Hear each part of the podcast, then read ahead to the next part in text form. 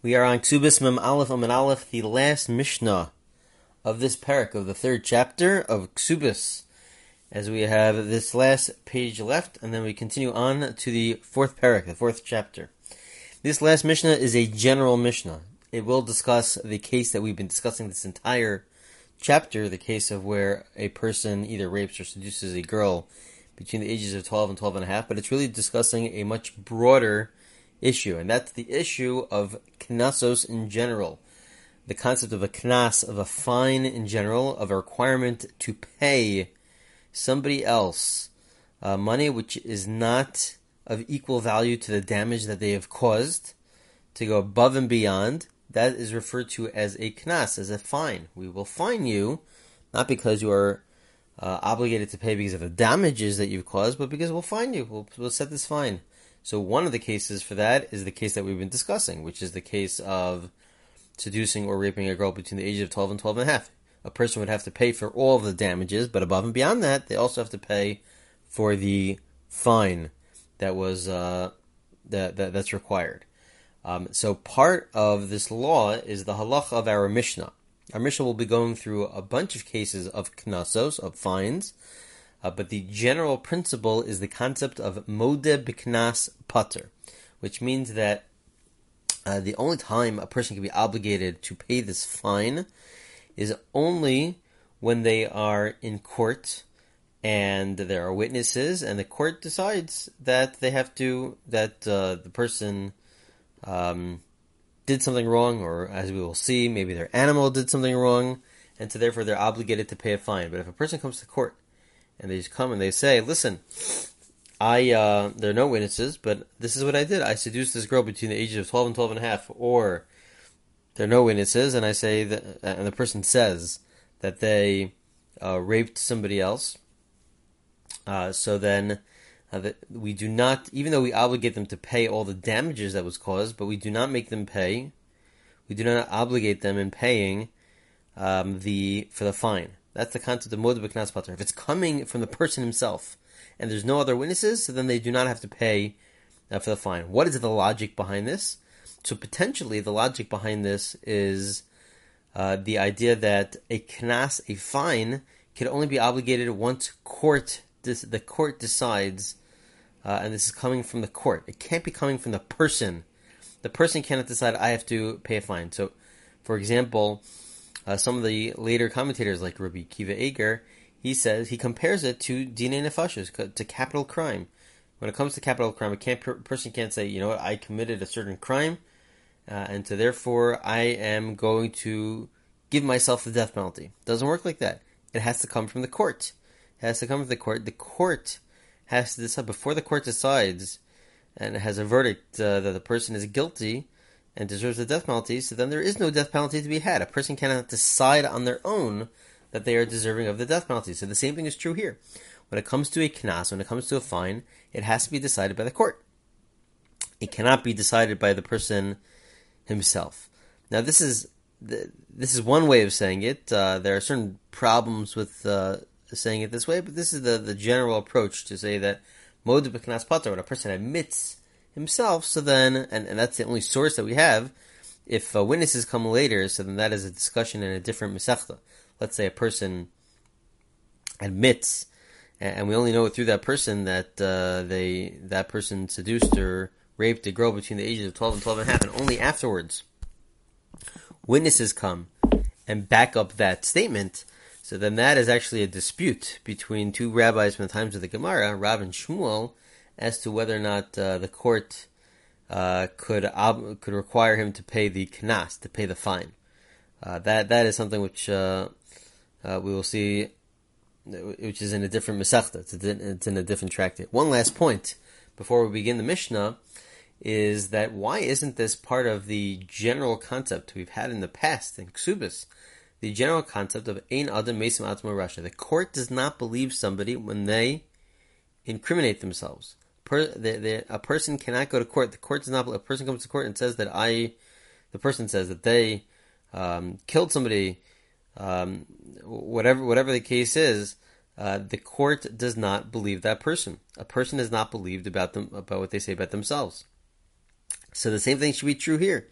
it should this should be an obvious idea that the person is not required to pay the knas, pay the fine because because the court doesn't uh, believe anything that a person says about themselves. So the answer to that is that the world of monetary obligation is different than the world of um, than, than the world of criminal cases. When it comes to criminal cases and therefore the punishment of the death penalty or of lashes, um, so then in that case the court will not believe a person. But when a person says they are required to pay because of damages, let's say damages that they've caused, so then we will accept that a person could. There is a concept of hodas baldin. A person could come to court and admit that they are required to pay that they have a, a, an obligation to pay. So there is a difference between the two, between um, civil law and criminal law, and as to whether or not uh, they their testimony, their own testimony, would be accepted in court. And so when it comes to uh, damages, monetary damages, then they are believed about themselves. Um, and when it comes to criminal cases, then they are not believed. So that's another important point as we begin this Mishnah. So the Mishnah will discuss a bunch of cases where within that same case there are both knasos, there are fines associated with that case, but there are also regular damages associated with that case. So the Mishnah opens up. Ha'omer psisi es bito shel ploni mishalim boshes upigam api ve'em mishalim. A person says that he seduced a girl between the ages of 12 and 12 and a half. So they do have to pay for the damages, for the humiliation, for the lowering of her value. That they do have to pay because that's regular damages, but they do not pay the 50 shekel knas. They do not pay the 50 shekel fine. Okay. Ha'omer genafti, next case. keren. Tashlumi kefel v'tashlumi arba v'chamisha. If a person steals, so then, as a fine above and beyond just the principal, a person would have to pay double uh, in most cases uh, and potentially in some cases uh, four or five times the amount. Without getting into the specific details, potentially four or five times the amount. Double or four or five times that amount is viewed as a fine. It's above and beyond that which the person stole. So a person would have to pay back the principal, the amount that the person stole, but they would not have to pay back uh, the fine which is above and beyond that. Some of the commentators point out that the logic, what, what, what's the Mishnah adding with this case? Where we, we had the last case that already taught, taught us that Hamodah B'Knas Pater, when a person admits to uh, to the act, so then they, they are exempt from paying the fine. So what's it what's it adding here? So this is this fine, this type of fine when it comes to stealing is slightly different because the fine is reflective. It depends based on how much the principal amount is And when it comes to the first case, when it comes to seducing or raping a girl between the ages of 12 and 12 and a half, it's a set amount, 50 shekel, no matter what. 50 shekel, no matter what. No matter the value of the, uh, what the value is of the embarrassment or the humiliation, doesn't make a difference. Of all the damages, doesn't make a difference, 50 shekel. When it comes to stealing, so then it's really based off of how much a person stole. So then it's double that amount or four or five times that amount. So it's really based off of the keren of the principles, you might have thought that maybe the law would be different, uh, potentially. Or, um, yeah, so that, that's one way of saying it, but there, there, there are other ways of saying it. Um, so that would be a, a, reason as to why we included this other case as well. But we're going to have a bunch of cases in the Mishnah. The next case in the Mishnah is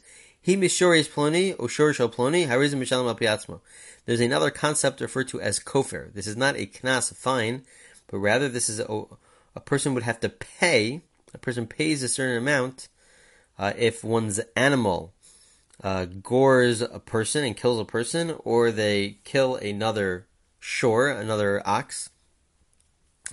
Uh, so then uh, they would have to pay what's referred to as kofir. This is kofir, which is uh, a way of receiving kapara, of receiving forgiveness. This is not a knas, this is not a fine, but this is a way of receiving forgiveness um, and not being obligated with the death penalty.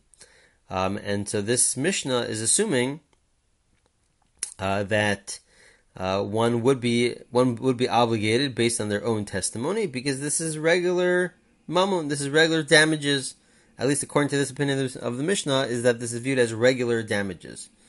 Um, but this is in contrast to the next case, of himis shori avdo shel ploni ein mishalim al However, in a case where a person's ox uh, kills the slave, the non-Jewish slave of somebody else, so then the rule is, is that there's a fine, a straight up fine of 30 shekel. In the first, in the, the previous case, it's based on the value of the person. But in this case, it's 30 shekel no matter what. Uh, 30 shekel no matter what. And that is, um, that is a fine. That's viewed as, that, that, that's a, definitely a fine. And therefore a person would not have to pay that. If it's based on their own testimony, then there's an exemption when it comes to the fines and they would not have to pay that. And so finally the Mishnah concludes by saying, Zahaklal, this is the rule. kol Anytime that a person pays above and beyond that which they damaged, the damages, the amount of the damages, then that is referred to as a knas. That is a fine.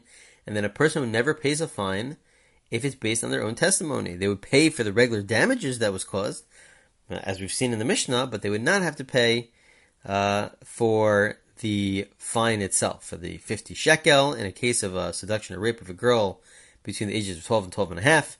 When it comes to stealing, uh, they would not be obligated to pay the the kefil, the double the amount or four or five times the amount. And also when it comes to the case of uh, the kill, the one's ox killing a slave, so then they would not have to pay for the 30 shekel, that, that amount for the 30 shekel. Okay, that is the Mishnah. Let us begin the Gemara. The Gemara picks up on the fact that the Mishnah's case, the opening case of the Mishnah, is a case of seducing. When a person says that they seduced a girl between the ages of 12 and 12 and a half, that they are obligated to pay for the damages, for the, for the humiliation, for the embarrassment, but they are not obligated to pay for the for the knas, for the 50 shekel knas, for the fine. So the Gemara asks, I don't understand what why do we only mention the case of being of a person seducing a girl? Why don't we discuss a case where a person rapes a girl? There's the same fine of 50 shekel. So, which is an interesting question. The Gemara opens up by saying, Velisni anasti. Let us give that as the case. Now, why is that a better case? So let's compare ones and mifata, the case of rape and the case of seduction. When it comes to rape, so then there's more of a reason to say that we should obligate them, even with regards to the fine. Why? Because they're doing something which is, yes, seducing a girl between the ages of 12 and 12 and a half is horrific. But raping a girl is even more horrific. It's more, it's, it's, it's, it's more pritzus, Tosfos points out. Um, and so it's, it's more of a, uh, creating uh, breaking off uh, offense, uh, more parrots. It's uh, it's it's terrible, absolutely terrible. Um, and so and, so you might have thought that even if he admits it in court, in general, we'll say that there's an exemption when it comes to fines. But in this case, they would be obligated to pay the fine. That's what one might have thought when it comes to ones. When it comes to a case of rape, that would be even more strict. However, on the other hand, when it comes to the other different. Another difference between a rape and a seduction is that so vis-a-vis the person that's doing it, so then it's much worse when a person rapes. Uh, but vis-a-vis the girl, so then being seduced is actually more of an embarrassment because it's more of a pagam. It, it creates more of a blemish because they agreed to it. The, the the girl agreed to it, and so therefore it creates more of a blemish. So then one might have thought, the Gemara is about to say this, one might have thought that a person wouldn't even have to pay. A person comes to court and says that they seduced, that person seduced a girl, right? So we, we say that a person would have to pay for the damages, but not for the, not for the uh, fine, which is above and beyond. Maybe they shouldn't even pay for the damages. Maybe the reason why the person is doing this is that they're coming to court to embarrass the girl. And so that's why they specifically give a case of seduction, because that causes greater embarrassment to the girl bigger shame to the girl, uh, and so then to pay for the for the uh, for the damages of the humiliation and the lowering of her value and all the fees that are, that, that are caused by it, the doctor fees. So then to do all that would basically the court would basically admit that she did this. They're, they're ruling so for him to pay her, and then people will assume that she did this. Well, maybe she didn't do this. We have no idea. So why should we um, strengthen this rumor that he's creating. Maybe he's just doing this to cause embarrassment to her. So that's maybe maybe that's an issue. So let's see this. Let, us see whether it is an issue or it is not an issue in the Gemara. But listen, Anasti, why don't we have the case of rape? Why do we specifically have the case? Asks the Gemara of a seduction. Lomi by kamar. No, because seduction has a separate chiddush, has a separate a novel law that is coming to teach us. Lomi by anaste de lokapagim become When it comes to the case of rape, it's obvious that a person would have to pay when a person when we're relying on the person himself to say that he raped the girl, so then that doesn't cause a blemish. Yes, there's humiliation, there's lowering of her value, but it doesn't cause as much of a blemish, and so therefore for sure he would have to pay because she didn't agree to it on her. Alapsisi, the kapagimla, but when it's when she is seduced and she's agreeing to it, which causes an embarrassment, not just an embarrassment, a pugum, a blemish to her. So then ema lo peatzmo. So then there's a, a, logical reason to say, you know what, he would, we, the court would not obligate him to pay um, for the damages because that's just strengthening the rumor that he's creating. Maybe he's just creating this rumor. So we wouldn't make him pay. Kamashma lan. No, the point of the mission is to say we still make him pay a person could differentiate and say, you know what, he's paying because he admitted to it, but doesn't mean that it actually happened. Uh, and so therefore the court could rule to say, you know what, you still have to pay. Did it actually happen? We don't know. But you're saying that it happened. You're the one who did it, according to what you're saying. So therefore you have to pay for it. But uh, the fact that it strengthens uh, the rumors, so either it doesn't strengthen the rumor, or we don't care. In the end of the day, you said you're going to pay, so then you would have to pay. This is what the Mishnah says. This is the position of the Mishnah is to say whether when a person comes to court and says that he seduced a girl, so then he's obligated to pay for the damages, even though there's a possibility uh, that uh, it's it's not true, and it's just strengthening the fact that he pays for the damages strengthens this rumor, and really it's just a rumor. Still, we make him we make him pay because he himself is admitting uh, to the fact that he did this to to this girl. This is in contrast to the next position. Masnisin Deloki Aitana. Our Mishnah is against the following rabbi from the times of the Mishnah. The Tanya Rishim ben Yehuda Omer Rishim Rabbi Shimon. Rabbi Shimon says, "Apos become in Mishalim Al Piatzmo Lo Kalemanu Shivkom Pito Shel Ploni." Rabbi Shimon says, "We do not believe him. We cannot believe him. If we believe him, so then we obligate him to pay for the damages. That strengthens the rumor, but it's just a rumor. It's only based on the on the guy. Maybe he's just doing it to cause a blemish to this girl." Uh, and so therefore Shimon is of the opinion that we actually do not believe him with regards to any of it, not just with regards to the fine, but even with regards to the actual damages. So just on that, according to that position, the Gemara continues. Amalei Rav Papa Labaye, Rav Papa says to Abaye, Nichala l'dida mai. Let's say she comes and she says, you know what, I, I want to get paid. Uh, pay me. I, I, I want the payment. So then, so then, according to this position that says no, we we won't allow her to get paid because it strengthens the rumors, so then we, would we give it to her now? Because she's coming to court and telling us that she wants to get paid? So Gemara says, no, No, because maybe uh, she might want to get paid and doesn't mind that if the that this strengthens the rumors that that that she it's the blemish that it causes her. But but what about her father? So that it causes her father uh, a blemish, and maybe he doesn't want to get paid. So Gemara says, "Nichale My What if the father also wants wants to get paid, but it causes a blemish to the entire family. And so it's not the father's call, it's the entire family. So the Gemara says, well, well, let's say the entire family. Let's say the entire family is fine with getting paid. So then what's the law now? Uh, because the only th- reason why we're not having her get paid is because of the blemish that it potentially causes for this rumor, but everybody wants to get paid. The Gemara answers, the Gemara answers, it's impossible that uh, for us to know about everybody that all the entire family that exists throughout the world, maybe that somebody on, there's somebody on the other side of the world that's family that would not want to take payment uh, for this, and we would view this as a as a blemish, and so therefore uh, they wouldn't take payment, uh, and so therefore the Gemara concludes and says that. Um, even if the girl wants it, even if the father wants it, even if all the family that's in front of us want uh, wants to get paid, we will not have her get paid because in the end of the day, it causes a blemish to somebody on the other side of the world. Now, there's a discuss. That's the end of the Gemara. Just one last point is that there's a discussion. What does it mean that there's a family somewhere in the end of the world? Does that mean literally? Let's say it's somebody who is has no family. Let's say it's a convert who, halachically speaking, doesn't really have family except uh, the new family that they create once they're Jewish. Um, so then we know that there's nobody on the other side of the world. So then maybe there would be a payment, or do we say that no, it's really a conceptual idea? This is not talking about actually whether there's family on the other side of the world. The point is that in the end of the day, this is an action which causes, which strengthens. If if we make him pay, it strengthens a rumor, and just conceptually will not allow the the court will now not allow the payment according to this opinion. Again, against our Mishnah, but according to this opinion, will not allow payment that conceptually cause strengthens a rumor. It's just a rumor that he created on his own, uh, and it'll create a blemish to the family. So just uh, uh, conceptually will not allow that uh, to take place to strengthen that rumor according to the position of Rabbi Shimon. Okay, interesting Gemara here, and we will continue in the next class with the continuation of the last page of the third parak of the third chapter.